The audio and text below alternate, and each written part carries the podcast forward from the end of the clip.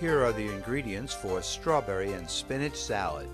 You'll need oil, white distilled vinegar, cider vinegar, honey, dry mustard, Tabasco sauce, poppy seeds, spinach, Belgian endive, strawberries, button mushrooms, croutons, and sliced almonds. In a small bowl, combine the oil, the white distilled vinegar, the cider vinegar, the honey, dry mustard, Tabasco sauce, and poppy seeds.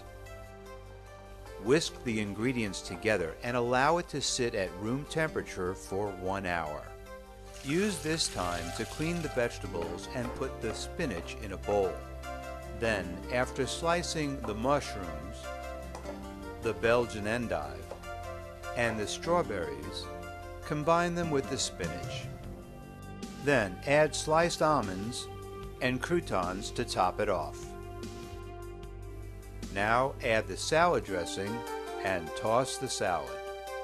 Let it sit for 5 minutes and then it's ready to serve. Strawberry and spinach salad made simple from simplefoodie.com.